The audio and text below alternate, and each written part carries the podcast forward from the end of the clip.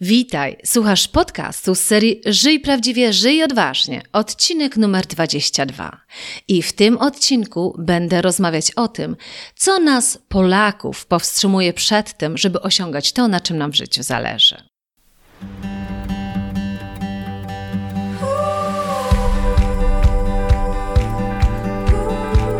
Witaj w serii podcastów Żyj prawdziwie, żyj odważnie. Ja nazywam się Ela Krokosz i od 20 lat zajmuję się tym, co jest moją pasją rozwojem potencjału ludzi. Dzięki pracy z tysiącami osób w wielu krajach wiem, że w nas jest dużo większy potencjał niż nam się wydaje. Moją rolą jest pomóc ludziom dostrzec ich potencjał, a potem zrobić wszystko, aby go wykorzystali.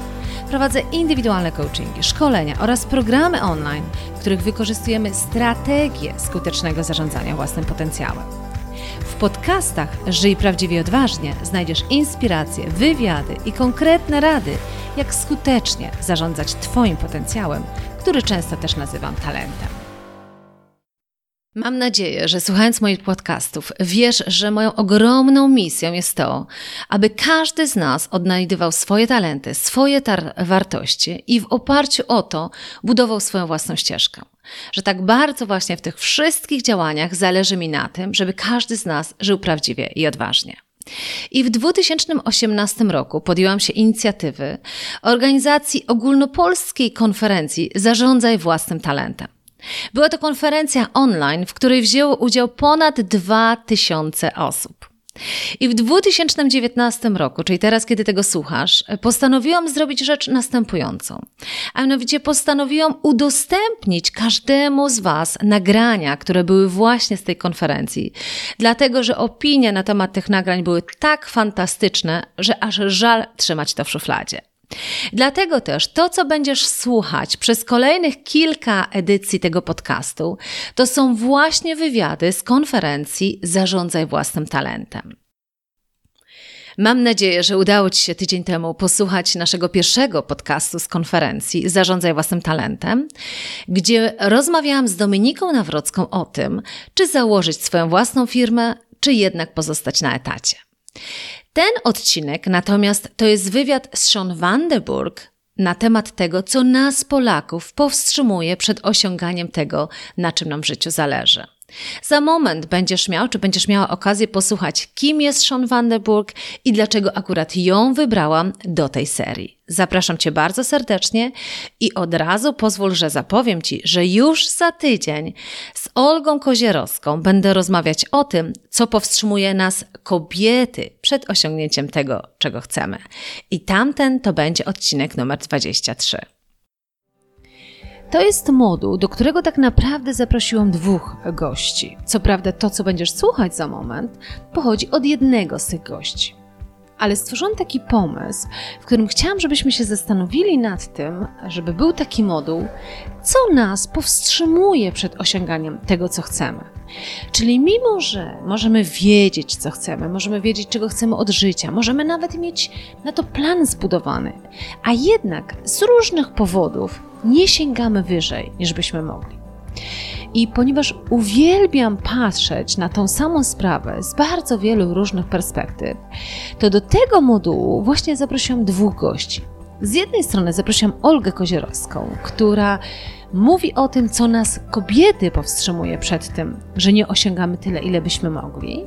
Natomiast do tego modułu, który usłyszysz za moment, zaprosiłam Sean Vanderburg, która jest Angielką i bardzo chciałam, żeby popatrzyła na nas jako na narodowość, żeby powiedziała z jej perspektywy, co jej się wydaje nas Polaków, czyli biorąc pod uwagę tą naszą kulturę, z której pochodzimy, co nas powstrzymuje przed tym, że nie osiągamy tak wiele, jakbyśmy mogli. A przynajmniej takie jest moje przekonanie. I chciałam właśnie o to też spytać Sean. Dlaczego Sean? E, pozwól, że powiem Ci słów kilka na temat Sean. E, Sean jest niesamowitą e, kobietą i zaprosiłam ją nie tylko dlatego, że jest Angielką, w związku z tym nie pochodzi z naszej kultury, ale zaprosiłam ją dlatego, że z jednej strony ma bardzo dużo takiego doświadczenia globalnego.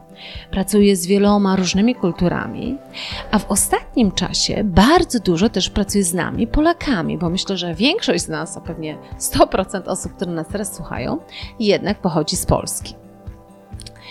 I poprosiłam Sean, ponieważ Sean od dłuższego czasu, o czym też usłyszysz za moment w jej historii, tak naprawdę mieszka w Polsce to chciałam ją zapytać, jak to jest, jakby będąc już w środku naszego kraju, współpracując z nami w ogromnej mierze, jak to jest, jak ona porównuje nas do innych narodowości, co ona dostrzega, na co być może my nie zwracamy uwagi.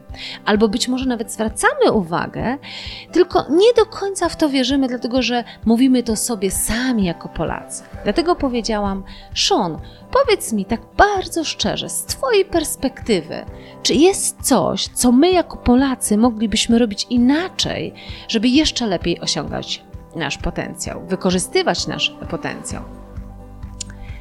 Sean E, jeżeli przeczytasz na stronie, to generalnie mówi, że na dzień dzisiejszy jest takim life coachem, jest trenerem osobistym. Ale ja bym powiedziała, y, i stąd też ją znam, jakby dlatego też ją zaprosiłam do tej konferencji, że ona w ogromnej mierze pracuje z dwoma grupami. Ona pracuje z jednej strony właśnie z osobami o bardzo wysokim potencjale, z tak zwanymi talentami i przy tego typu projektach współpracujemy razem. Dla wielu organizacji, które właśnie funkcjonują w Polsce, ale też mają takie zasięgi globalne. I też pracuje z takimi top executives, czyli z jakby z najwyższą kadrą menedżerską i im też pokazuje jakby różne perspektywy na takie rzeczy typowo związane z zarządzaniem ludźmi. Natomiast jak posłuchasz o historii Sean, ja pamiętam na jednym ze szkoleń, które wspólnie prowadziłyśmy z Sean, mieliśmy takie ćwiczenie, które się nazywa Rzeką Życia. I to jest, wiesz, takie ćwiczenie, w którym to przez 7 minut opowiadasz o takich najważniejszych momentach w swoim życiu, które na dzień dzisiejszy ukształtowały to, kim jesteś dziś. I pamiętam z jak wielkim zafascynowaniem słuchałam o jej rzece życia. Sean jest Angielką, jak powiedziałam. Tam się urodziła, tam się wychowała i tam przez bardzo długi czas pracowała. I jest takim przykładem kobiety, która przepychając się bardzo mocno łokciami, zaszła bardzo wysoko w organizacji typowo męskiej. Ona pracowała w Fordzie, czyli branży takiej typowo motoryzacyjnej, i tam zaczynała tak naprawdę od dołu. I jak to nawet kiedyś w tej rzece życia mówiła, że tyle propozycji, i to może nawet, może nawet nie tyle w Fordzie, ale jakby sprzedając te samochody na wielką skalę, spotykała się z propozycjami, no, można by było powiedzieć takimi nie do końca etycznymi, tylko dlatego, że była kobietą. Także naprawdę musiała, jak to sama mówiła, niejednokrotnie, kiedy ją wywalili drzwiami, to właziła oknem, żeby jednak osiągnąć to, na czym jej zależy. Ale Sean dla mnie jest też bardzo nietypowa i dlatego tak bardzo chciałam, żeby, żeby popatrzyła na nas, na Polaków z innej perspektywy. Dlatego, że ona ma taką wielką odwagę w mówieniu bardzo szczerze tego, co widzi. I z jednej strony pamiętam znowu na szkolenie, które wspólnie prowadziłyśmy, kiedy jeden z uczestników zadał pewne pytanie na, na dany temat. I Sean zaczęła odpowiadać na to pytanie. A ten człowiek, zamiast słuchać, zaczął z kimś rozmawiać. I Sean nagle powiedziała: Przepraszam bardzo, ale czy interesuje Cię odpowiedź, jak mam na Twoje pytanie? On bardzo zmieszany. On powiedział, że tak, oczywiście. I ona bardzo odważnie powiedziała: To posłuchaj, jeżeli zadajesz pytanie i ja się wysilam, żeby odpowiedzieć na to pytanie, to chyba fajnie, jakbyś posłuchał tej odpowiedzi. I pamiętam, że dla mnie było to bardzo nietypowe zachowanie, jeśli chodzi o, o podejście trenera na szkoleniach, dlatego że moje podejście jest kompletnie inne. I nawet się zastanawiałam, czy to pasuje do naszej kultury polskiej, czy, czy nie jest to zbyt agresywne, zbyt bezpośrednie. Natomiast pracując z nią dłużej, ja widzę, że właśnie w tym jest jej siła. I jak posłuchasz e, w kolejnych modułach wywiadu z Asią Kuzdak, e, która no, w swojej karierze zaszła bardzo, bardzo wysoko i ona opowiada o tym, jak zawrócić z obranej drogi i pójść we własną stronę, to ona między innymi wspomina Sean.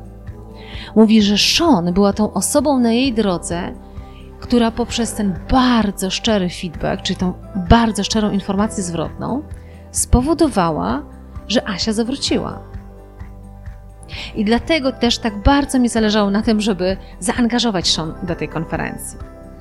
Cały ten wywiad, który będziesz słuchać z Sean, jest w języku angielskim. Nie tłumaczyłam go, e, dlatego że myślę, że dużo by też na tym e, stracił. Mam nadzieję, że znasz język angielski na tyle, żeby wysłuchać ten moduł. Jeśli nie, to myślę, że to będzie dla Ciebie wystarczająca motywacja, żeby jednak tego języka się nauczyć, bo wydaje mi się, że bardzo trudno e, realizować wiele celów, rozwijać się, jeśli tego języka nie mamy ale to, czy chcesz, czy nie chcesz, pozostawiam już absolutnie w Twojej decyzji. O czym rozmawiamy z Sean? No właśnie o tym, jak opisuje nas jako Polaków. Yy, odpowiada też bardzo szczerze na pytanie, czy jej zdaniem wykorzystujemy ten potencjał. I mówi też o tym, to mi się bardzo podobało, jak powiedziała, że, że gdybyśmy my, Polacy, tak mocno wierzyli w siebie, jak Amerykanie potrafią wierzyć w siebie, to byśmy byli już dużo, dużo dalej. I myślę, że coś w tym jest, że my jako Polacy dużo częściej nie doceniamy rzeczy, które mamy, albo jesteśmy w stosunku do siebie bardzo, bardzo krytyczni. Nawet Sean porusza taki projekt, który wspólnie realizowałyśmy ostatnio, taki globalny projekt, i pokazuje, jak ten projekt został oceniony przez bardzo różne narodowości, i rozmawiamy o tym, dlaczego tak, a nie inaczej wypadł właśnie w Polsce. Możesz się nie zgadzać z jej poglądami, możesz mieć kompletnie odmienną opinię, ale ta konferencja jest też od tego, żeby poszerzać Twój punkt widzenia, patrzenia na różne sprawy. Także z ogromną przyjemnością zapraszam Cię do wysłuchania kolejnego wywiadu. Pozdrawiam serdecznie, Ela Krokosz. Okay, so we are ready to start. We are just recording now as well. So, welcome, Sean. Thank you so much for uh, participating in this initiative. We are organizing this conference about how to better manage our own talents. And this conference is mainly for Polish people. Uh, I know we are not sp- speaking in Polish, we're speaking in English, uh, but this is exactly what I wanted to have you on this conference because I really appreciate your perspective on us as Polish people. So that's why what we will be uh, talking about here is what do you think stops us as Polish people from achieving more? Yeah. So during the whole conference, we have number of different modules. We start with how to discover what you want in your life. We talk about how to turn sometimes in your life to follow your own path. But this time we will be talking about what do you think stops us Polish people from achieving more. So welcome. Thank you. And in order for people to get a better understanding where your experience is coming from, if you could tell us in a nutshell your story, like a, a business life story, this is what I would say. Wow. Okay. Well, dzień dobry. Since we are here in Poland, I will start with one of my only few Polish words. Uh, Ella, thank you for inviting me. I'm very honoured, and it's a great privilege to to speak. My experience of Polish people. Wow. Okay. Well, that's always positive I've, I've not had any negative experiences, which is one of the reasons I've made my life here. So, just very quickly, me in a nutshell. Hmm, where to start? In 1982, actually, was when my work life full time started. So, of course, I started very young. um, and I joined um, a company called the Financial Times. And I was only there for a year, and it was a very junior role and, it didn't really count. But my first learning, I think, from that was it's going to be a challenge to be a woman in business. Um, and back then in the 80s, you know, sexual harassment and stuff like that was very prevalent, of course. It wasn't called that then, it was just called this is how you treat women in business. So this I've had lots of learnings, I've had lots of experiences, good and some not quite so good over the years, but mostly good. So in 1982, the end of 1982, I joined Ford Motor Company and I started in product development. Now, I should tell you that my path is not traditional. and my path has always had challenges imposed by me uh, because I like to stretch myself. I believe that I can do more. I believe that always I'm on a path for something different. So um, I actually started life as a secretary and just took every opportunity that I could to work on different projects, uh, build a reputation for being a very hard worker, someone who wanted to learn. Um, I built my network very early and retained quite a few. There are people now that are still in my LinkedIn who are people that I worked with back then. So um, I, I cherish my relationships with people. So within Ford, I, I took lots of opportunities. I, I jumped around. Um, I left secretarial work. I went into um, training because I realised very early that helping people to learn, helping people to grow, um, and, and teaching people was kind of something that was really in my heart. And so every role that I took, whether that would be a sales administration role, a sales management role, a regional management role, a European training manager role, customer service role, didn't matter. There was some element in that which allowed me to help people to learn, which helped me to change cultures, which helped me to bring people together, uh, helped me to build, you know, really strong teams. So there were quite a few themes within my corporate life that I really can use now in the work that I do in my coaching, in my facilitation. Um, in 2000, so just very briefly, I've got European experience.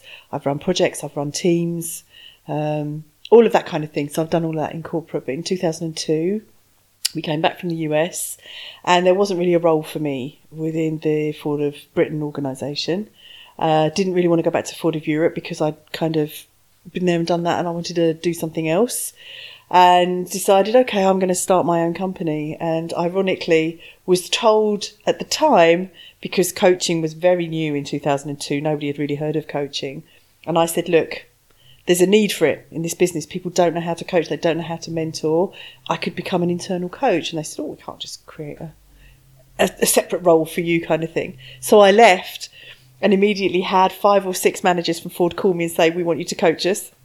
We had I had one very great guy, a guy called Steve Coots, to whom I'm eternally grateful, who actually had gone to Mazda, which at that time was a sister company, and he brought me in to help develop his team uh, to do a whole load of work with, with them, and that really got me started, and I'll be forever grateful to him for that. Um, and then my wonderful ex-husband, as he is now, but husband at the time, got me doing some work um, when he was working at Lexus. So all my connections really helped me to sort of get established.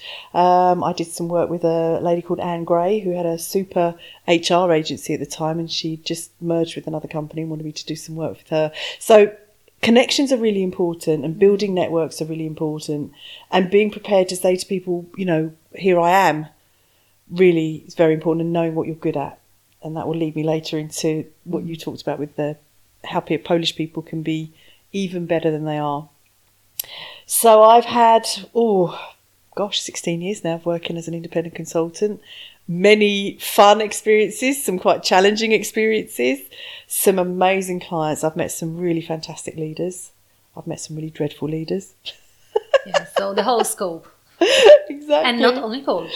no, I mean really literally I've worked all I have worked all over Europe. I've done work again in North America. So yeah, not only in Poland. Mm. And how did you end up in Poland? Because that's so interesting, you know.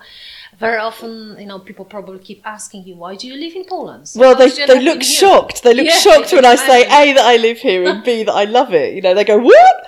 So, uh, yeah, in, uh, in 1993, I was working in Ford Motor Company export operations, which became uh, the kind of EMEA region eventually. But it was a bit of an outpost, and they kind of dealt with all the countries that nobody else really wanted to. And it was at the time a lot of developing countries. So in '93, obviously the wall had come down. There was a lot of growth in Central and Eastern Europe, and I was given the opportunity uh, to take my first uh, management role, actually working in that organisation, and I was responsible for selling fleet vehicles um, to companies in Poland and companies in the Czech Republic.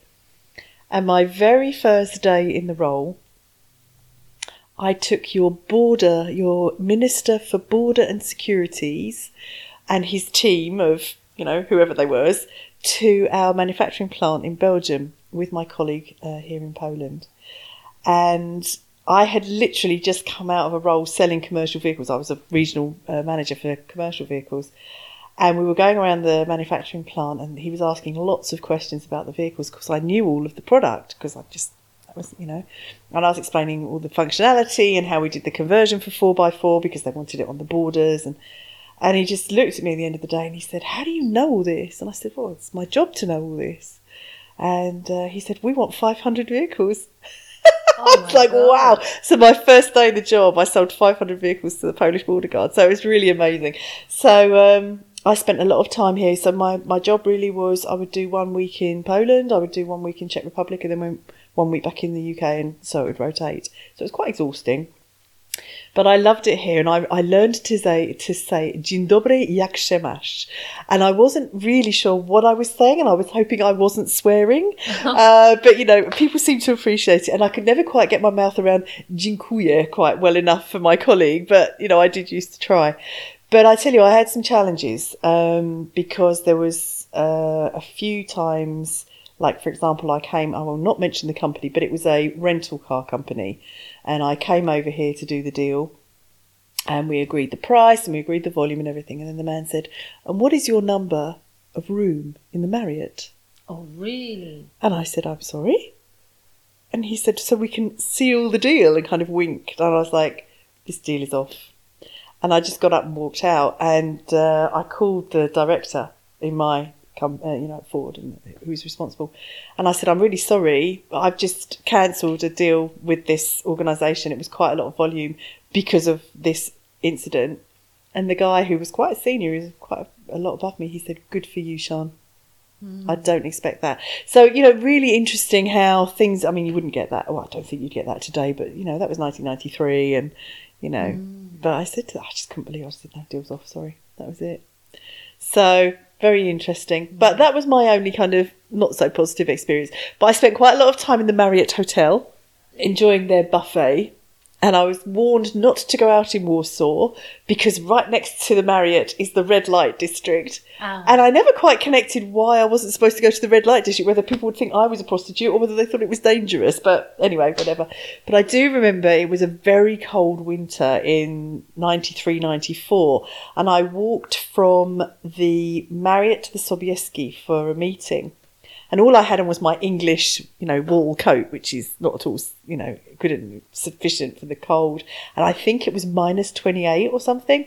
And by the time I got to Sobieski, my hair was frozen, my eyebrows were frozen, and my um, the, the guy who was running Ford Poland at the time, he looked at me and he said, where have you been? I said, I've just walked. He said, Are you crazy? He said, You could get hypothermia. So, you know, a whole, you know, you don't realise when you come from a temperate climate like the UK and you come somewhere that's, it's a two hour flight, but the significance of, I mean, not so much now. I mean, we have quite nice winters now, to be honest, but so that was quite funny. Anyway, so that was my first experience. But then in 2009, um, my husband at the time was given the opportunity to come back, uh, well, not come back, but to come to Poland as the VP for Toyota. And he had a kind of a choice between a couple of markets. And I said, go to Poland. You know, it's an look at the GDP. It's a really buoyant market. It's growing. You'll learn about Central and Eastern Europe. You know, it's a really challenging, you know, environment. It'll be a different culture and it'll be a good experience. So he actually took my advice and we were here, well, he was here two years and then he, we were supposed to go to the US after that, which I was really looking forward to because I'd loved being over there. And they kind of reneged on the deal and moved him back to Belgium and I hated Belgium. So I said, no, I'm sorry. So anybody from Belgium, I apologise, but I don't like your country. Um, and um, I stayed in Poland.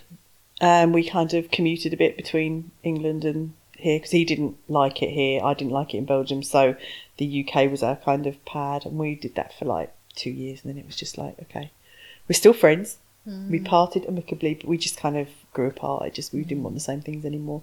So I stayed here, and I love, love, love the life here. The people are warm, welcoming, hospitable. I have the best friends here. Really, um, I'm so lucky. I have a great sisterhood. Really, it's a, I think it's a, it's almost like a coven. You know, we're kind of witches together, but it's so lovely. I can just call anybody and they'll call me do you want a coffee should we just go out should we you know it's just really great and i have a lot of you know different um, age groups as well. So it's not just like um, you know people my age. I've got younger friends as Not well, 20s. which is nice. Yeah, not in the twenties. Actually, yeah, the children. No, Okay. exactly. So it, I just, it's lovely, and you know, if you look at the diversity of, you've got lakes, you've got mountains, you've got the sea, you've got beaches, you've got interesting cities, you've got a lot of, you know, culture.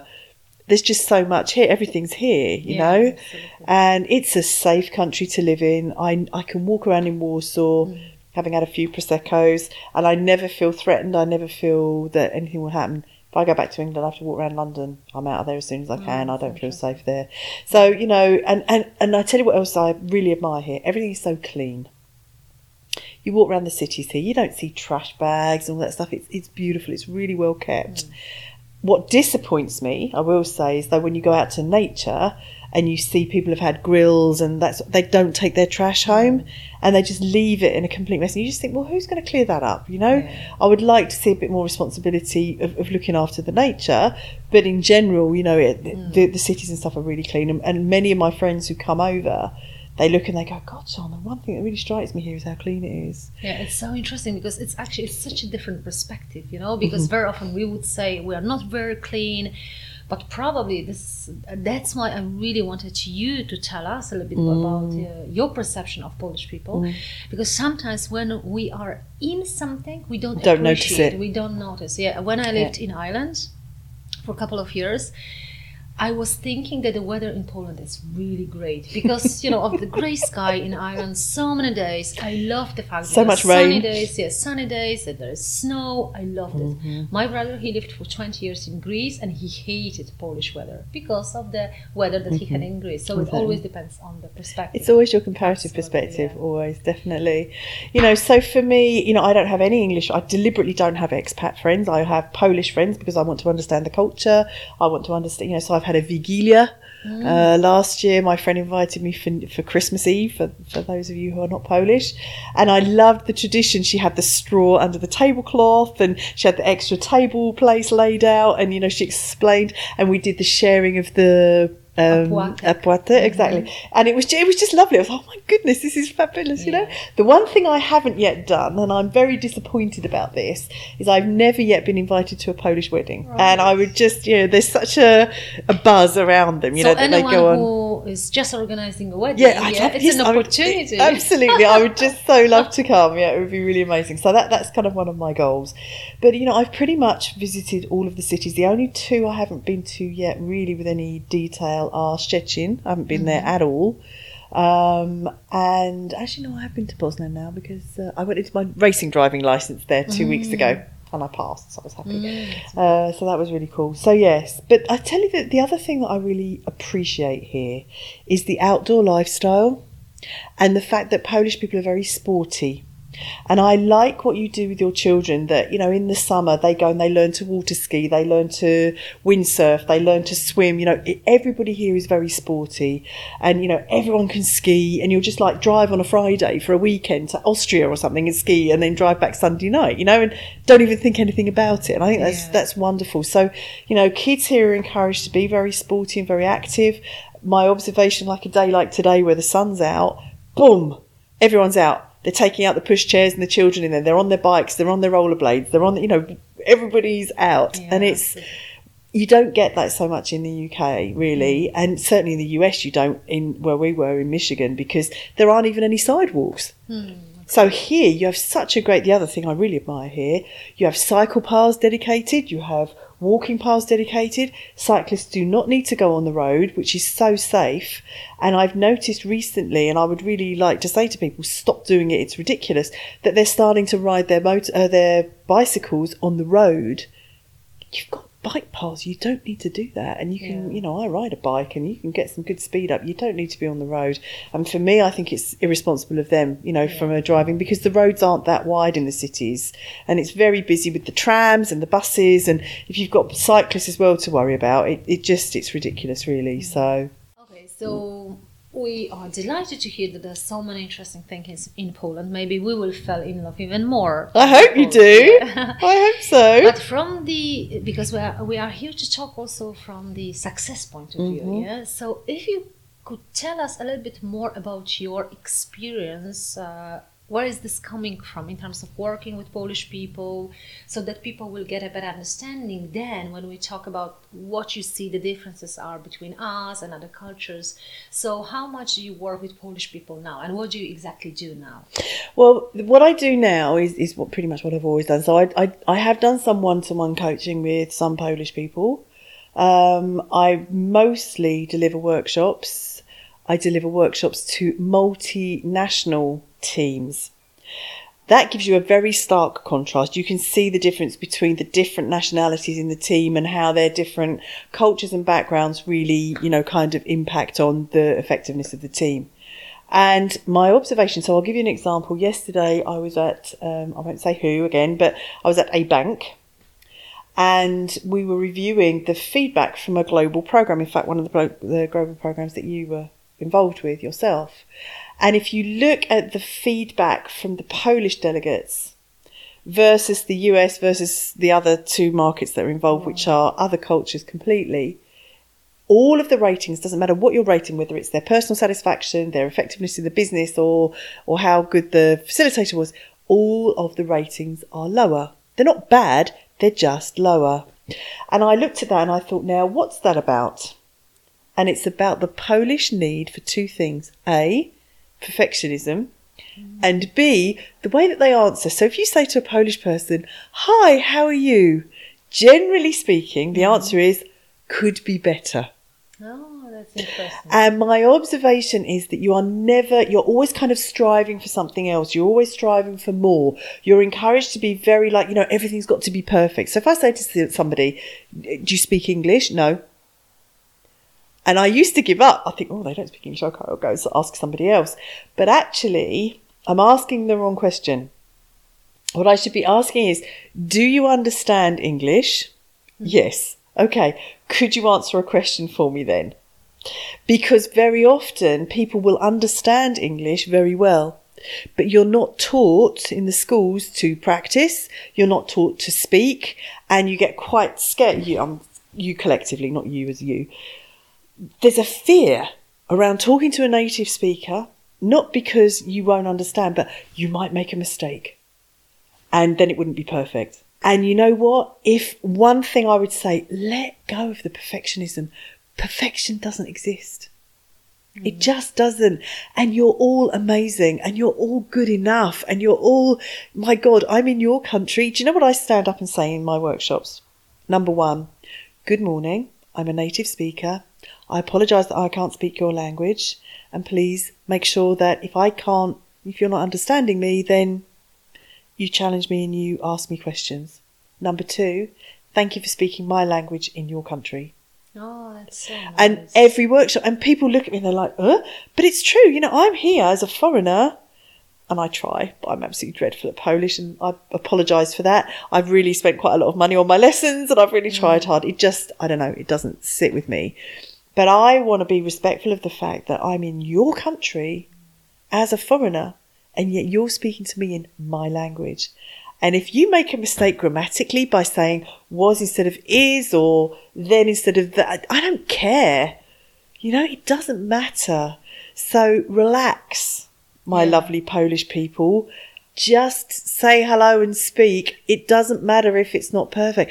And I think the other, this is the other interesting thing as well, that you are taught in your own language the importance of grammar. And because your grammar is so complex, you apply that same assumption of complexity to English. So quite often my friends will say to me things like, you know, what's the word for so for example, one of my friends the other day, she said to me, What do you call this this thing that you put wine in? And I said, A wine glass. Ah, but she was looking for very sophisticated exactly. word. And then she said, okay, well, what about this? I said, it's a beer glass. What? And yeah, so and, and it was. I mean, that's very simplistic, but you know, because your language is complex, you're trying to apply that same complexity. And so many conversations I have with people, and they'll say, "Sean, what's the word for this?" And they're expecting, and I'll go, you know, cushion or you know, chair or something, and they're just like, "Really? That's it?" And I'll be like, "Yeah." And they go, "God, English is so simple." But there is a downside to that because actually, because because Polish is very complex and you have a lot of different ways of describing things, you can actually be very much more specific in the way that you describe things and you can make it more um, maybe attract. I don't know if attractive is the right word, but you know, you can really create a lot better and deeper explanation for things because you have a lot more diversity in your wording. Whereas with English, we're quite basic and it's quite like simple. So maybe we're not as sophisticated. And I think sometimes that can get lost in translation. That if you're thinking in Polish and you're trying to explain something and back translate it into English, it's harder because there aren't that many words in English to describe probably all the lovely things you want to say in Polish. So yeah, it, I can understand why it's difficult. And having understood a little bit about Polish and Polish grammar, again, don't worry if it's, you know, people say to me, is that the past perfect or is that the future? Pl-? And I don't even know. Ah, yeah. I'm like, I've got, I wouldn't have a clue. yeah. And actually, I don't care. Do I understand you? Yes, that's perfectly enough, you know? So we don't learn our language in that way. And, and what happens is they try and teach you that. And so that knocks people's confidence and they think, oh, I don't know the grammar well enough, so I can't speak English. That's not true. Mm. Yeah. But to build on what you said, uh, it's not only about the language. Exactly as you said, that we probably expect too much from ourselves. Oh yes. Exactly as an example that you said with this international program that we run together, and as you said, that the feedback uh, were probably the Polish facilitators were exactly as good as the other ones. Yes. But still, the expectations are different, aren't yeah. they? And it just reminds me of an interesting story. I have a group on a Facebook, and currently it's it has a different name, yeah, and I want to change the name. And one of the name that I came up uh, was "You are I am a talent," mm-hmm. in a way that I want really people to start seeing the talent in themselves. Yeah, yeah. But there was such a huge pushback from some people saying people will not sign up to the group because people will not say, I'm a talent. Like in Polish culture, you would have to be superb to call yourself a talent. But my approach is like start Everyone seeing is. yourself as a talent. Yeah? And it's very much linked to what you said. Well, and it, it kind of uh, it adds, it, it reflects actually something that, that else I wanted to say to you this afternoon, which is I get very disappointed when I hear Polish people speaking A, badly about the country, and yeah, okay, it's got its political issues, but so's the UK with Brexit, so's Germany, so, you know, you look at, so's America with Trump, you know, every country's got political issues. You still have to love and be proud of the fact that you're from somewhere, yeah? And when I hear Polish people talking badly about, oh, Poland this or, oh, I'm Polish, and, you know, I get really upset with that. Actually, I tell them off and I'll be like, don't run your own country down, you know? It's brilliant being here. And sometimes I'll give them a perspective about it. They'll like, oh, no, you're right, you know? And like you said earlier, when I say to people, I live here, I've made my home here, this is my life, I love it, they go, but everyone from here goes to England. I was like, yeah, but there's a lot of people coming back now, and a lot of people that haven't had a good experience. I know, you know, a few people that have been to the UK and had outright prejudice and and really quite nasty behaviour applied to them, and you know that I don't accept that. But to come back to your point about the the talent thing, I don't know what happens in your education system but when I do workshops, and I was doing a talk yesterday with uh, some young people within an organisation, and it was supposed to be about women in business. Now, my view is if we're in 2018 in the 21st century, we should not still be having conversations about gender and race. Sorry, we should all be equal by now. And the more attention we give to the lack of something, the more lack we'll create. So, what I turned it into was a let's be contributory humans in business. How do we talk about being human in business? Which was kind of like a, well, they weren't expecting it. And we started talking about feedback and we started talking about the fact that in Poland, feedback is seen as a negative thing. Like, oh let my God, let me give you a feedback, yeah. which actually means let me slap you around a bit and tell yeah. you that you're not good at stuff uh, or give you something negative to say. And, and one of the things that I've experienced, because I'm very positive as a person and I look for strengths in people and I focus on what's good about them and I help them to grow in that way. And I've been accused in the past when I've said to somebody, oh, well, you're really good at that or you're good at this. Oh, don't sweet me, Sean. You're just sweeting me. This is, you know, your little mm. kind of Polish phrase. And, you know, I'm like, what? I'm giving you some facts, some information that tells you you're good at something, and you're telling me that I'm sweeting you. So there's a real something happens in your education system because the other thing that's that I was told many, many times we do not talk about ourselves positively because that's showing off. That's being arrogant. That's being like, you know, oh, uh, you're, you know, you're just too much of yourself, you know, get back in your box sort of thing. So you hammer out of people that self confidence. You hammer out of them that self belief. They feel like they, oh, I better not say that about myself. And, and so everybody implodes inside themselves. And I did a super thing yesterday. There was this lovely guy in the in the workshop and he was sat right at the far end of the table and I said to him, now you young gentleman at the end, I, and I was talking to him about talent, you know how do you usually, what are you good at? And he just looks at me like, Ooh. and I said, come on, what are you good at? And he was kind of slumped down and he kind of, I'll do, I'll do how he was sat because it will come out in my voice. And he said, um, um, I'm quite good at communication. oh, jeez. So I said, okay, could we have that again? And he kind of sat up a bit more. And he said, um, well, I'm, I'm good at communicating with people, I think. And I said, right, okay, can we have it one more time? And then he sat right up and he said, I'm good at communicating and connecting with people. And I said, brilliant. Everybody give him a round of applause. And they did. And he just, you could just see he just grew in that three repetitions of exactly the same concept in a different way and in holding himself differently. And I said to him as he, as he left, I said, How do you feel? And he said, I feel brilliant. And I said, Great. And I got them all to do that. I actually had them all. Oh, I know. There was one other lady. She uh, she put her hand up and she said, "I'm good at something." I said, "Brilliant. What are you good at?" And she told me, and everybody, I said, "Right, come on, everybody, that's great. Round of applause." And a few other people then started to volunteer it. And I said, "Right now, for those of you who are introverts in the room, you're going to share with a partner. And so I had for five minutes, I just had them in pairs, just saying, I'm good at this, I'm good at this, I'm good at this. And when they went out, the energy in the room was amazing. And I said, This is not showing off. This is not, it is just about recognizing who you are, what you bring, and how amazing you are as a human. End of story. And, you know, that I think if I could reach out to your education system, if I could reach out to whoever it is in your society who says, do not talk about yourself positively. And I would say, please stop that. Make these kids have a belief. Look, what's one of the strengths of America? What is one of the strengths of America? They talk like, I know who I am. I, you know, I'm this, I'm this, I'm amazing. You know, and okay, maybe you could say, well, crikey, that's all too much with them. But they don't walk around going, oh, you know, I'm not good at this, I'm yeah. not good at that. Yeah, it, it so much reminds me when in 1998 I was in States on the international program Global Village for Future Leaders. And I still remember the question they asked us. There were like over 50 people from over 30 countries, from so many different parts of the world. And the question was please finish this sentence. God helps those who help and then there were two differences, yeah, two different answers. People from America, they said, who help themselves. Mm-hmm. People from Poland or from China, from those countries would say, who help others. So oh. God help those who help others.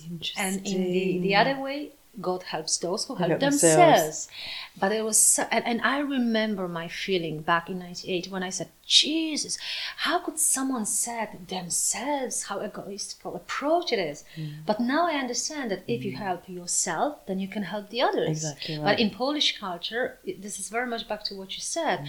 Like you shouldn't be really speaking good about yourself because mm. then it's speaking about your ego and then the others do not like you yeah. actually my older daughter she goes to the school she's just in the in the first class and i was absolutely shocked when she told me quite recently that with her friend they were talking about something and the friend said let's not tell the others that we can do this because otherwise everyone will be jealous and they will not like us imagine they were eight years old oh, and they already sad. knew that it's better to be shy and not to show off this is scary, isn't it? That's very sad. Yeah. And that comes there's a there is another element which I do I was told about very early by a friend of mine and he said to me, Sean, he said, just be careful in Poland, you know, how you are with people and how generous because I'm a very generous person. I'm generous with my time, I'm generous with my concern for people, I'm generous with my money. I'm, I'm that's just who I am.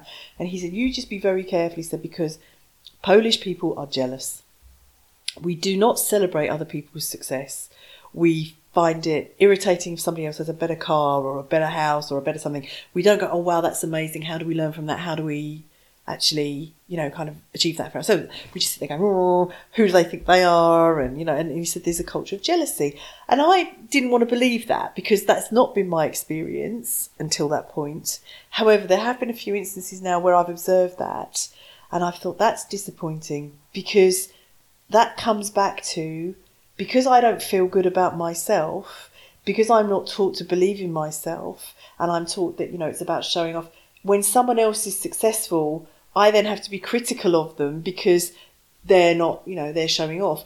And it's because of that lack of self esteem in, in our own selves. It's been created by this don't show off thing. I don't know where that comes from, if that comes from Polish culture or Catholic belief or what have you. I, I really couldn't say. But, you know, it, it's not a positive thing. Um, and Poland could be a superpower if all of its people had self belief. And my wish, and one of my reasons for being here and doing the work that I do, is to help Polish people have better self belief and to build a stronger country and to, you know, you look at what you've achieved in a very short length of time after the oppression that you've had. And what makes me very sad is that the UK had a huge part to play in your oppression at the end of the war, which we're not taught at school.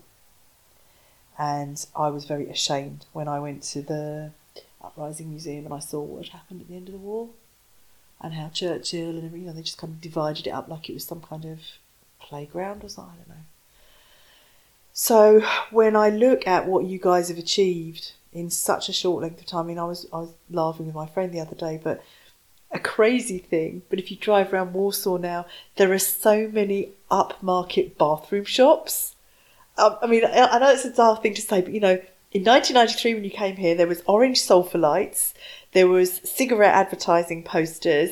Most of the streets were quite dark. People didn't really go out in the evenings, and you never saw shops with like amazing, you know, freestanding baths and you know walk-in showers and stuff. And now, you know, you've got all this amazing luxurious thing, and you know, in a short time, you know, what in 25 years or whatever it is, you need to keep doing it, and you need to. You, the way you're going to do that is by being more self-believing, using the strengths that you've got here. I mean, if I look at how you're very smart people. There is a high level of intelligence in the natural population, as far as I can see. You know, unless I'm just lucky and I've tripped over lots of intelligent people, but it seems to me you have a natural natural propensity for intelligence. You've got a good education system. I know it's a bit antiquated, but they do educate you well. Uh, you know, you get lots of different opportunities for learning, and there is a belief in education. Sometimes too much so. I think I again what I observe with the young people that I coach they're very pressured by their parents to get a degree and then you do your BA, then you do your MA, and then maybe you go and do your doctorate. And there's a huge pressure to just do something and also to do either what the family's always done. So the family are lawyers, therefore you do that, or the family are doctors, therefore you do that. Rather than looking and saying, what is this child good at? How do we help them to flourish? There's this real kind of channeling of you know, and it's about security. I understand that, and it's about creating more security. But security doesn't exist anymore, you know, in the yeah. long term. I think that to some extent, to to uh, what you said, it, it, also probably comes from our parents trying to give us a better future. Absolutely right. Uh, yeah, that's exactly on, yeah, yeah and that's what I'm talking about the security, exactly, yeah. and that's what worked for them because that was the model, and. With the millennials now, as we know, they're very different population, but also how many of those parents were really happy in doing the role that they were doing and how many of them would have rather have had a different choice. And you know so sometimes in perpetuating some of that more traditional thinking it's maybe not creating such flexible people as it could do in terms of workforce um, and also less happiness and maybe why the younger people tend to leave because they think well i can go you know they love to travel. I mean that's the other thing i love about polish people you love to travel you know, whenever I go on a flight, wherever I go, it's full, you know. Um, so you're very globally aware and you're very, you know, to my mind, you, you like to explore the world. So in letting people, maybe in having a le- bit more flexibility in the way that people are helped with their career paths or supported would be another good way of, of really helping. And I think as well, there's a, within business, one of the things managers really need to think about here is developing people around them and having the ability to create really strong teams without feeling threatened by that. The experience I've seen so far is that the traditional kind of organization where you've got a management and then you've got a team underneath it. And I know with Agile, we're moving away from that now more, but there are still a lot of very traditionally structured com- companies here. There is a fear that if a manager lets go or delegates too much or, or his, his or her people are too good, that they will lose their job, that they will become redundant, that, they, that there's a threat to them. And I think if there's something that I would say to anybody here who's a manager that's listening, don't be afraid of that. You need to be creating people underneath you that can succeed you so you can move on and do something else yourself. You need to make sure that there are people behind you who can step in so you can step out and go and do something else. Don't keep yourself in that same box because eventually either people will leave or they will get promoted over you, or because you're not moving with the times, guess what? Your fear will happen.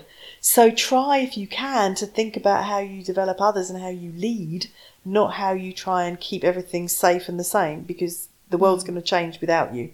But actually, funny enough, it, it's not only related to the managers, you know, trying not to share the knowledge. It's actually to all individuals, in a way, not, not all, but to so many people who decide not to share the knowledge that they have because others can grow faster than them. Instead of actually saying, if I share more, I will learn more. And I remember an experience when I, I had some problems with my younger daughter, some some behavior problems and i had to go to the psychologist to get a better uh, guidance on how to how to help her. And then never ever someone said that they had similar problems. And then the minute i said then suddenly someone said i also have this type of problems and i also have this type of problems. But so far everyone pretended there was no problem at all you know? That but is, so but is that to well. do with not sharing or is that to do with being ashamed and embarrassed that maybe there's a problem that they're perfect because there is another expectation here that your family is perfect yeah? That, that everything is perfect yeah everything's my career good. is yes everything and there's no problems and we don't have any issues and you know it's all everything's under control.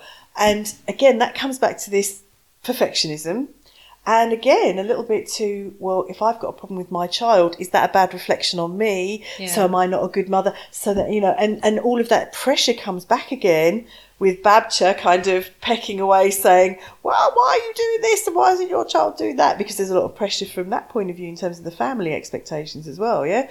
So again, I'm not sure it's about an unwillingness to share. I think it's just a, I don't want to look stupid. I don't want to, oh, because that's the other thing as well about asking questions fascinating for me, and I I I, I now massage groups to kind of encourage them to ask questions because one of the things I noticed when, when you get someone coming from outside of Poland addressing a group, particularly to people who maybe have got UK or US experience where they're a bit more used to audiences who, you know, engage, you come to Poland and you do your little speech or whatever and you say, Has anyone got any questions? And you get this sea of blank faces. And then, of course, in your head, you're going, oh shit, did they understand me? Did I make it clear? Do I need to explain it again? Should I explain it a different way? So you've got all that going on, still a sea of blank faces. So you ask it a different way, and you, and you still get nothing. And it took me quite a long time to realise that the reason is you are taught not to ask questions because if you ask a question, it makes you look stupid. Yeah, that's true. And you yeah. do not want to be made to look stupid, therefore, you, you stay quiet which you know is such a converse. You know, it's like, oh my god, but how are you ever going to learn anything if you don't ask a question?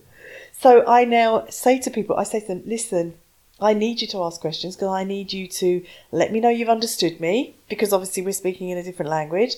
I need to double check that I've given you all the information that I think you really need here, and it will help me to feel like I'm useful. you know, to you as a, as a group. So I now, I get more response. And particularly if I've worked with a group more than once, they, they now kind of get it that I expect some kind of interaction. But again, it's like, where does that come from? If you ask a question, you look stupid. Mm. Yeah, you look that you don't know, that you didn't understand yeah. something. Yeah, that that's your problem. Yeah, exactly. Yeah, it's yeah. and and you know one of the things I talk about in a lot of my communication workshops, I remind people the, the responsibility of you understanding is on the communicator, the person who's telling you, not on you. They've got the information. They need to communicate it to you in a way that you can understand it. So don't take the responsibility yourself. You say to them, "I'm not understanding you. Change the way you're talking to me." But again, with the, the you know with the culture, it makes it sound very bad. But um, you asked me, what do people need to do to be better? Um, and, and I just think if you could be more willing to say, you know what, I'm really interested to know more about that, or that's a really, you know, can I ask you something, you know, clearer than that? It, I just think it would be maybe there's a different way of of asking questions. Maybe rather than saying to people, um, "Don't ask questions because you might look stupid," you know, maybe you could say, "Ask for clarification," or "Ask for more information about something," or summarize what you've heard and, and double check whether or not you've understood it. So it's Yeah. almost like helping people with different communication styles. Yeah, or share the interest by asking the question. Yeah, exactly. That's yeah. Mhm. yeah, and and just help people to see that in other cultures, actually, what happens. So so here here's what happens. Judgment kicks in, as you know, and if you if you get a sea of blank faces, what then goes through your head is okay. After you've done your own self analysis of did I do it well or not, then you start going, are they bored? Are they not interested? Do they not care? Why am I wasting my time? Are they actually, you know, is this beyond them? So you start to make a judgment about the audience then, and, and that could not maybe sometimes be very positive. You know, you could come away thinking, oh, why have I bothered talking to them? They can't, you know, they're not interested. Mm-hmm. And and that's not good because then what that does is it sets up a reputation for Polish people of not being interested, don't really care, never ask any questions, don't want to learn, which is not true because you're avid learners. So I think there's an awareness in the audience here that I'm talking to that if you don't ask a question, you will actually look more stupid than if you do, in some ways, potentially in the eyes of a Oh, whoever that's whoever the person's yeah. talking. That So- means you don't have any questions. Yeah, exactly. Yeah. yeah, if you don't mm-hmm. have any questions, okay, what does that say about you? Yeah. You know, aren't you able to think? Aren't you able to challenge? Aren't you able to give a different perspective? You know, even if it's not a question, it could be an observation or a comment, you know. So I would encourage people to think more about how they could ask questions. I have a question to you, which I would appreciate if you answer very honestly. Do you think that we as Polish people use our full potential? No, No. Why no? but because you don't, because of a lot of the things that we've already talked about this afternoon. You know, if if you believe, I, I, I think I said it earlier, but my personal view is that if Polish people would have complete pride in the country, and I don't mean arrogant pride that's like nationalistic, you know, fervour, but I mean proud to be Polish, proud to be of, of, of Polish descent, proud of what you have here as a, as a physical country. Because, yeah, okay, we all have political issues in our countries, but, yeah, we have to forget all of that. But if we had that pride here, you could be a superpower, really. You have so many resources, so many amazing, you know, people, skills, talents, beautiful nature, you know, history, culture. This could be such a an amazing, you know, place. And look at where you are geographically as well. You know, you're right in the centre of, of Europe. You're perfectly placed to be some kind of superpower. Anyway, why doesn't that happen? The reason I think it doesn't happen is because you are taught, like we've already talked about, don't show off, you know, don't make people feel that, you know, you're better than them and, you know, don't let, you know, just kind of keep all of your, what we would say in English, keep your light under a bushel. Meaning, uh, a bushel is like a, a little, you know, kind of um, tree with leaves all over it, and so you would you know keep your light under there so no one can see it, yeah. And if we could encourage Polish people to take back their personal power, meaning what am I great at? What can I contribute? What is it that I do? What does success mean for me? How do I show myself in my best light at all times, believe in myself and appreciate and celebrate that, and celebrate everybody else around me, this would be like a wow factor. My friend sent me something on Facebook the other day. It said, Flowers don't compete with each other. A flower flowers and the flower flowers next to it. Oh, and they so just beautiful. and they just look at each other, you know, and admire. And and we don't do that as humans. We kind of, you know, we flower, and then someone else flowers a bit more pink than we are, a bit more blue. It's like, ah, look at them. Who do they think they are? And we don't celebrate. We don't go, oh my god, that's amazing. You know, how fantastic. And uh, there's, I'm called to mind. You know, to me, every person on the planet is born with something to bring. And we're not all going to be Mother Teresa. We're not all going to be Martin Luther King. We're not all going to be Madonna. We're not, you know, but they're all just the the lights that say to us, we can do this. We could, in our own way, be something. And Gandhi says, be the change that you want to see in the world.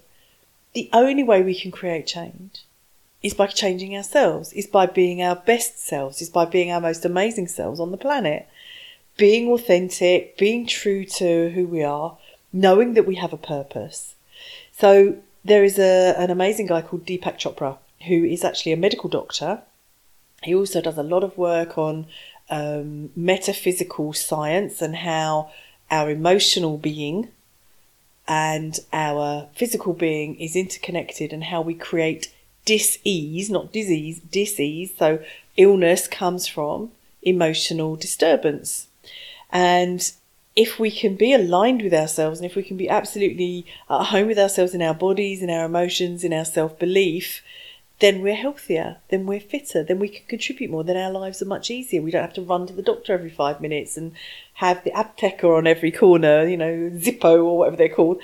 But um, coming back to the, you know, how do we get people to use their talent or do they use their talents in a limited way? And, and sometimes because they've been channeled by this is the path you should take to do this masters or this is the path you should take to follow this career because this is what the family's always done they're not necessarily in the right place. That's not unique to poland. I've coached many people in many different countries and many different businesses who are saying sean i really don't know how i ended up here. I just did. Um, and i was coaching one guy and he was 56 years old and he said to me do you know i still don't know what i want to be when i grow up. 56. And oh, I was laughing. And I said, Well, you got some time to think about it, you know, so it's really funny. So, you know, it's not just Poland where this happens, but you asked me specifically about Polish people. And I think where I get upset and disappointed is when I don't hear people talking well about themselves. I don't hear them. Okay, let's take an international environment. Let's assume that we are in an interview situation and we have an American and a Brit and a French person and a German and a I don't know some a Chinese person and a, and a Polish person. There will be people who have been absolutely trained, like the Americans. They know how to interview. They're taught from a very early age how you sell yourself, right? If you walk into an interview in a multinational company as a Polish person and you go, I mustn't talk well about myself because it's showing off and I must just be very, you know, humble and you don't tell those interviewers what you can do, what your experience is, why you should be chosen, who's going to get the job? You or someone else? Unfortunately, someone else. And we are in a global world. If you can't wander about telling people very clearly what you're able to do and how you do it and, and what you bring, you will forever be at the bottom of the list. You're always going to be the one who never quite got the job. And your CV looks amazing, but when you get in the interview, mm, so, you know, there, there is a huge disadvantage globally if you can't speak up for yourself and, and tell people what you do. So, for me, I would just love to touch every single Polish person with a magic wand and say, speak about yourself positively. Speak about yourself positively. Know what your talents are. And I was going to tell you a, a little story because it's about celebrating, yeah, and it's about how we celebrate greatness on this planet and how we put people on pedestals and, and how it really frustrates me because we are all celebrities in our own right. We all have a right to be here on this planet. And I was going to Naples and it was last week. I was going to uh, to Naples for Easter, taking myself off for a little trip. And I was sat on the bus waiting to go to the um, the plane because Wizz Air like to put you on the bus and it was raining and it was grey and I was smiling to myself thinking, oh, I'm going to the sunshine for three days, yay. And out of the corner of my eye, I caught sight of two young people with no coats. Interesting, you see, it was raining, no coats. And he was wearing a bright yellow sweatshirt, and she was wearing a bright orange sweatshirt. And I thought, wow, look at that beautiful colour in this grey, horrible day. And he had the most amazing shoes. I'm a shoe person, and he had these fantastic they were kind of like Converse boots, but they looked like dragon scales in cloth. And I was fascinated. They were sort of like a greeny, yellowy, amazing. And I was just like, wow, look at those shoes. You know, and it was all of this going on in my head.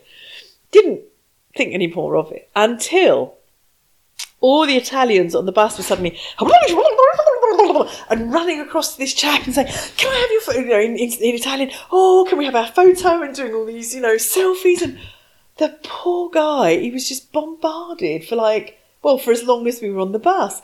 And we hadn't even left. We were still sitting because we were in priority, so we were waiting for all the other people to come on. And I said to him at some point when it kind of subsided a bit, I said, Look, I'm really sorry, I have no idea who you are. You're obviously famous. I said, But would you like to sit? Because I was sat down. I said, Would you like to sit here so you're out of the way? And he said to me in perfect English, he said, No, it's very kind of you, he said, but it's really, it's fine. So I said, okay, whatever. I said, but you know, if you want to get out of the limelight, you can come and sit down.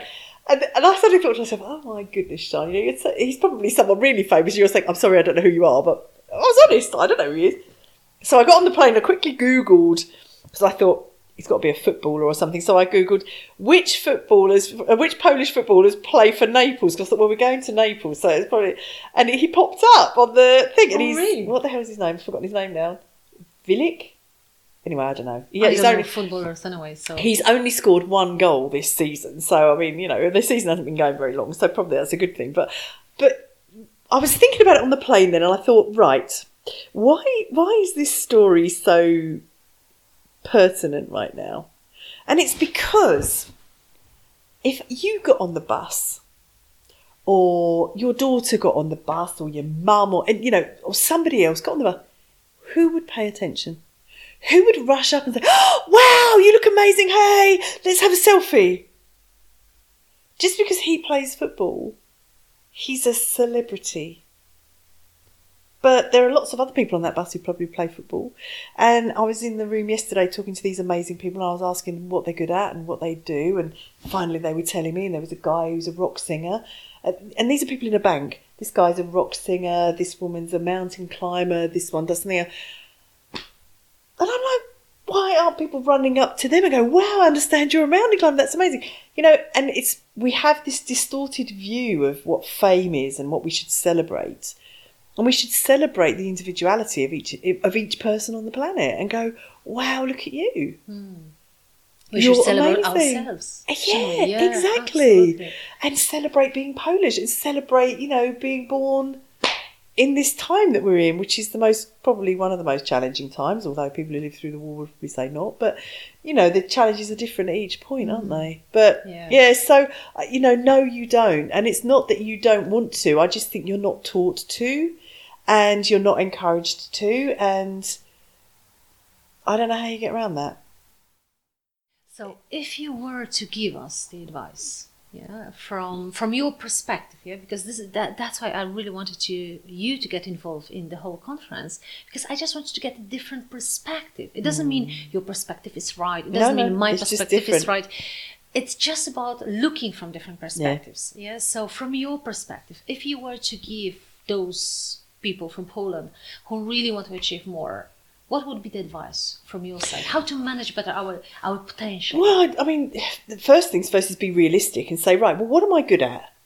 Sit down and make a list of all the things you're good at, and even if it's crazy stuff like, you know, I know how to organise myself, or um, you know, I know how to talk to people, or you know, I know how to tell jokes. I mean, it doesn't matter. Just make a whole list of all the things that you're really good at.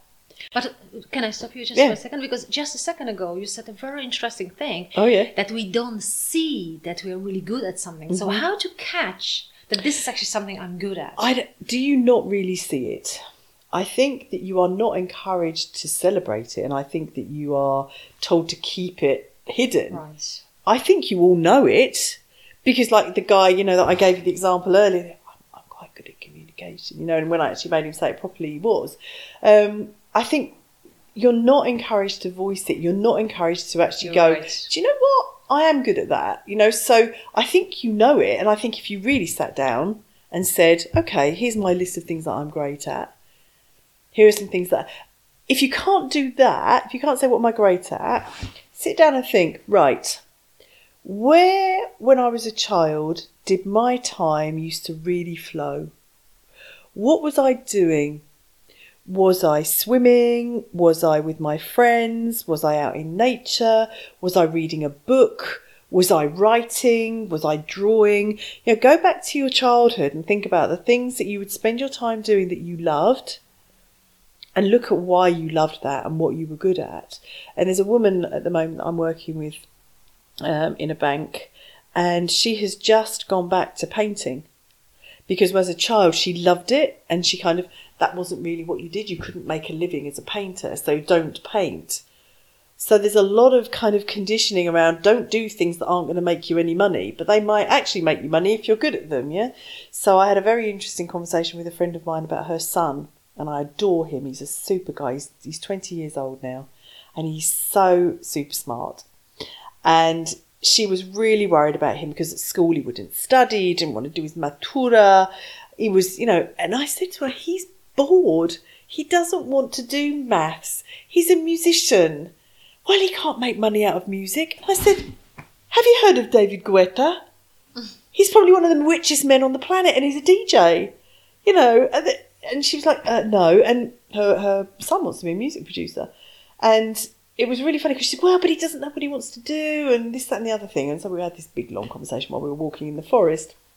And so we got back and he happened to be home. And I said to him, hey, won't say his name, uh, how are you? Oh, I'm all right, Ciocia. He said, but oh, I hate school and this and that and the other thing. I said, what is it you want to do? He said, oh, I want to be a music producer. And I kind of looked at his mum because she'd been telling me how he didn't know what he wanted to do. And I said, oh, great. He said, I've done some. Do you want to hear it? I said, I'd love to. And we sat for an hour and a half. He was showing me all the software that he'd bought, all the music that he'd done on his laptop, and this, that, and the other thing. And I just, and afterwards, I just said to her, "Your son doesn't know what he wants to do." I said, "I think he does, and I think he's doing it." I said, "It's just that your your perception of what he should be doing, and what he really loves and what he wants to do is so way disconnected." You know, and I said, "Stop it. Let him be. He'll make his own way," and he has. He's now studying. He's now got himself a job doing something else. He still wants to do his music producing, but he's making his own way in the world, and he's on a super young man. And I think we put a lot, we, we disrespect young people by assuming they don't know what they want or by assuming they don't know who they are. And they do, and particularly now, they're much more smart around that sort of stuff. But funny enough, uh, I'm actually recording the module about how to discover what you want. Is exactly what I said that if you are at least 25 years old, you definitely know what you want. Mm-hmm. But probably what happened if you're 40 now and you keep asking yourself question, I don't know what I want to do, I don't know what I want to do. It's probably because you're not listening to yourself. Yeah. Properly, yeah, but you definitely have the answer. You're dead right. Well, you do, and I think the other thing as well is, you know, when you say, oh, "I don't know what to do," I mean, when when I'm coaching people and I'll ask them a question, they say, "I don't know," I'll say, "But what if you did know? What would the answer be then?" Because it's very easy to say, "I don't know," because sometimes you don't want to recognise the answer. Because then you have you to take the actions. Well, but not only that, I mean, yes, partly, but also if you acknowledge it and it goes against your family's recommendations mm. or what you're expected to do or what might look right or wrong in public society or what have you, to voice that and have that really out there that flies in the face potentially of everything that you were taught mm. and all of your culture wow, that's a bit shocking, you know? And so sometimes people can't because they think, oh, it's wrong to, yeah. to admit it. And that's a pity because then they're going to spend their whole life like missing the opportunity to be themselves. So as you know, I'm hugely authentic in, in, in as many, you know, ways as I can possibly be. And I said to you earlier that I thought we were recording this, so I did my hair. So you yeah, can... I wish the other people could see this. Next time we will do the video. Yeah, absolutely. but as we know, it's a rainbow hair. Yeah. But coming back to my question, because we went a little bit off the track, but very important discussion as well. So you said the, because I asked you if you were to give the advice mm-hmm. to people. Yeah. So yeah. you said first of all, name well, make the, it, yeah, name mm-hmm. the things that you're good at. Yeah, and then think about okay, well, if I'm good at those, how do I apply them in my life? Are they a hobby? Are they something that I could make more than a hobby? Are they something that I've forgotten about and I need to do because they really fulfill me? Because sometimes even if we're in a a job role that doesn't fulfill us, if we've got if that's just funding everything else that we do in our lives that we love, that doesn't matter because it becomes so much less important. But you might also say, well, okay, if I'm good at this or this is important to me, then I'm going to change my company. I might not change the role that I'm in, but I might change the company because the company. So let's say, for example, very extreme. Um, currently, I'm working for an oil company, but I recognise that nature is really important to me and that protecting the environment is really important. So I'm actually going to go and work for a company where they do respect the environment and where there's a contribution that I can make for that. So you can start to align yourself and your whole everything you do in your life around what you're good at, what's important to you. And if you're in, if you've got integrity with your values and you've got integrity with who you are. So, for example, for me, my biggest value in the world is freedom. And anything that doesn't give me freedom, I walk well away from that. I don't want to be trapped into anything or any, you know, by anyone. So that's really my my big driver. Independence, absolutely. Authenticity, absolutely. And fun. So if I can't get some of those things, so I had somebody approach me last year, for example, to run. This is quite hilarious. To run a workshop. I won't tell you the topic of the workshop yet, that this person is a specialist in their field and they called me and they said, I've been referred to you by someone in your network to run some training for a company uh, uh, in the UK and in Ireland. No problem. I said, absolutely. What would you like me to do? So we had a long chat and a conversation. And then this person said to me, um, "I've and um, the the company uh, the company's very conservative." I said, mm, "Okay, well, it's insurance, so it's probably going to be conservative." Said, "Yes, and uh, I, I've looked at your LinkedIn profile." Well, if you want to go look at my LinkedIn profile, you know what they were talking about. Because on my LinkedIn profile, I had my purple and my pink and my blue phase going on with my hair. And um, and she said yes, and I thought, well, I'm not going to rise this. I said, um, what, sorry, what was? You've looked at my LinkedIn profile and they're conservative. What's the connection? So she said, well, um, your hair. I said, oh, my hair. Hmm, okay, and so she said, well, it's it's very brightly coloured and, and they're conservative. I said, okay, let's just remind ourselves the program you want me to deliver diversity and inclusion. Oh, that's interesting. and the person on the other end of the phone went very quiet and they said, oh, I think I might have just uncovered one of my own unconscious biases. I said, yes, I think so. And I absolutely, I took the program, but I refused to change my hair. Did anybody say anything? No. Did anybody notice? No. And if they did, they didn't, you know, it, How it didn't related detract. to the topic? How well exactly, Yeah. but but actually, you see, I was rather hoping that they would have said, you know, how can you stand up there with that? And I'll just then I could have said, great. Well, what does that uncover about you? You know, so we, I could have used it either way. But it was just so interesting that you know people stand up and they they purport to be these things, these experts, and then they want you to conform to their rules. And I'm like, well, okay, my experience is what you need. What colour my bloody hair is is irrelevant, you know. So yeah, I get a bit with that sort of thing because that's about me being authentic. If I want my hair coloured, I'll have it coloured. Yeah. You know, so what? I've got tattoos as well. I don't get them out, but I've got tattoos as well. So hey, but I don't because they're mine. They're private. That not my hair. Anyone can see my hair. It's on my head. So you know, but it's just it's really funny. So interesting. Actually. Yeah, it is really interesting. So you know, always I I think you know that. So other tips. Once you've looked at your strengths, once you know what you're good at, once you're aligning those strengths with your life choices, it makes it much easier to be in flow with yourself. There's a lot of material out there about how to be good um, at, at being yourself, how to be in flow. Um, you know, endless books and things that you can read about it. But at the end of the day, you have to choose to be yourself. You have to want to be who you are on the planet. But I think if you can find your purpose, so my purpose is every person that I touch, I hope to make a positive difference to. That you know, whether I be in the workplace or you know, if I smile at an old lady on the street or talk nicely to someone in a shop, you know, that's that's mm. my purpose. And I think I was lucky in my career that when I found I so enjoyed, you know, helping people learn, which is ironic because I hated school and I left on my 16th birthday from the formal education establishment. I hated school immensely, but it's because they didn't teach me hmm. that. No, sorry.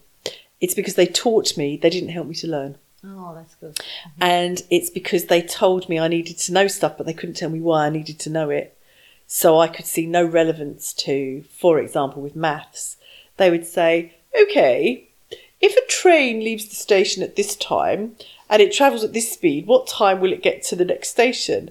I'm like, well, why on earth do I need to know that? I never get on a train. However, when I was a sales rep, and I needed to get from one place to another, and I needed to know how fast to drive to get You there. wish you paid I wish I paid attention in maths. but yeah, exactly. And you know, and I, I was actually you know thinking to myself at that time, you know, I wish I'd paid attention now. But if they could have told me, Sean, in twenty years when you're a rep and you're doing this to this, then maybe I could have paid attention. But anyway, yeah. So the, you know, you've got to make learning relevant. I think that's the thing, and make it really you know mm. fun. So yes, I think find you know finding your strengths, living your strengths, knowing yourself, and being prepared to be yourself. And you know, my big thing has always been, if you like me, that's great, and if you don't, that's great too. You don't have to talk to me.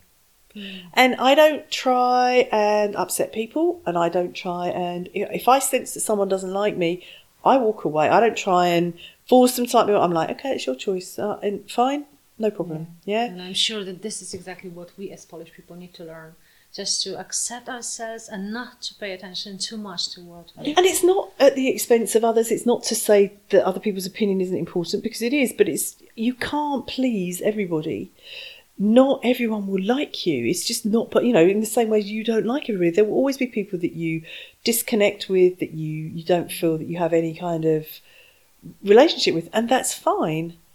Thank them and go on your way. You know, you can't be how many billion people are there on the planet? You can't be friends with everybody. But if you don't, if you go out with the intention of just being positive and being yourself without hurting other people, I think that's the important part about it, then I think, you know, the world would be a better place for all of us, really. That would be my kind of thing. But I think, you know, just Beautiful. knowing yourself and just and being prepared to say, Yes, I am good at that and learning how to express it. Hmm. And learning how to do it in a way that doesn't go, hey, look at me, I'm just so amazing. It's more, you know, okay, yeah, okay, I can share with you what I'm good at and I know what I'm good at and how I do it. And if you find that useful, then please take it. And if you don't, I'll take it somewhere else. Absolutely. You know, I'm just looking at the time, and I know we will be approaching the end. I want to say a big thank you, Sean. for Dziękuję. sharing- Dziękuję for sharing everything. And uh, I hope that helped also the people who actually listen to us. so do I. Ah, absolutely, because that's actually the mission that we have, so that we touch the people with everything that we do. Thank you so much. Thank you, Ella.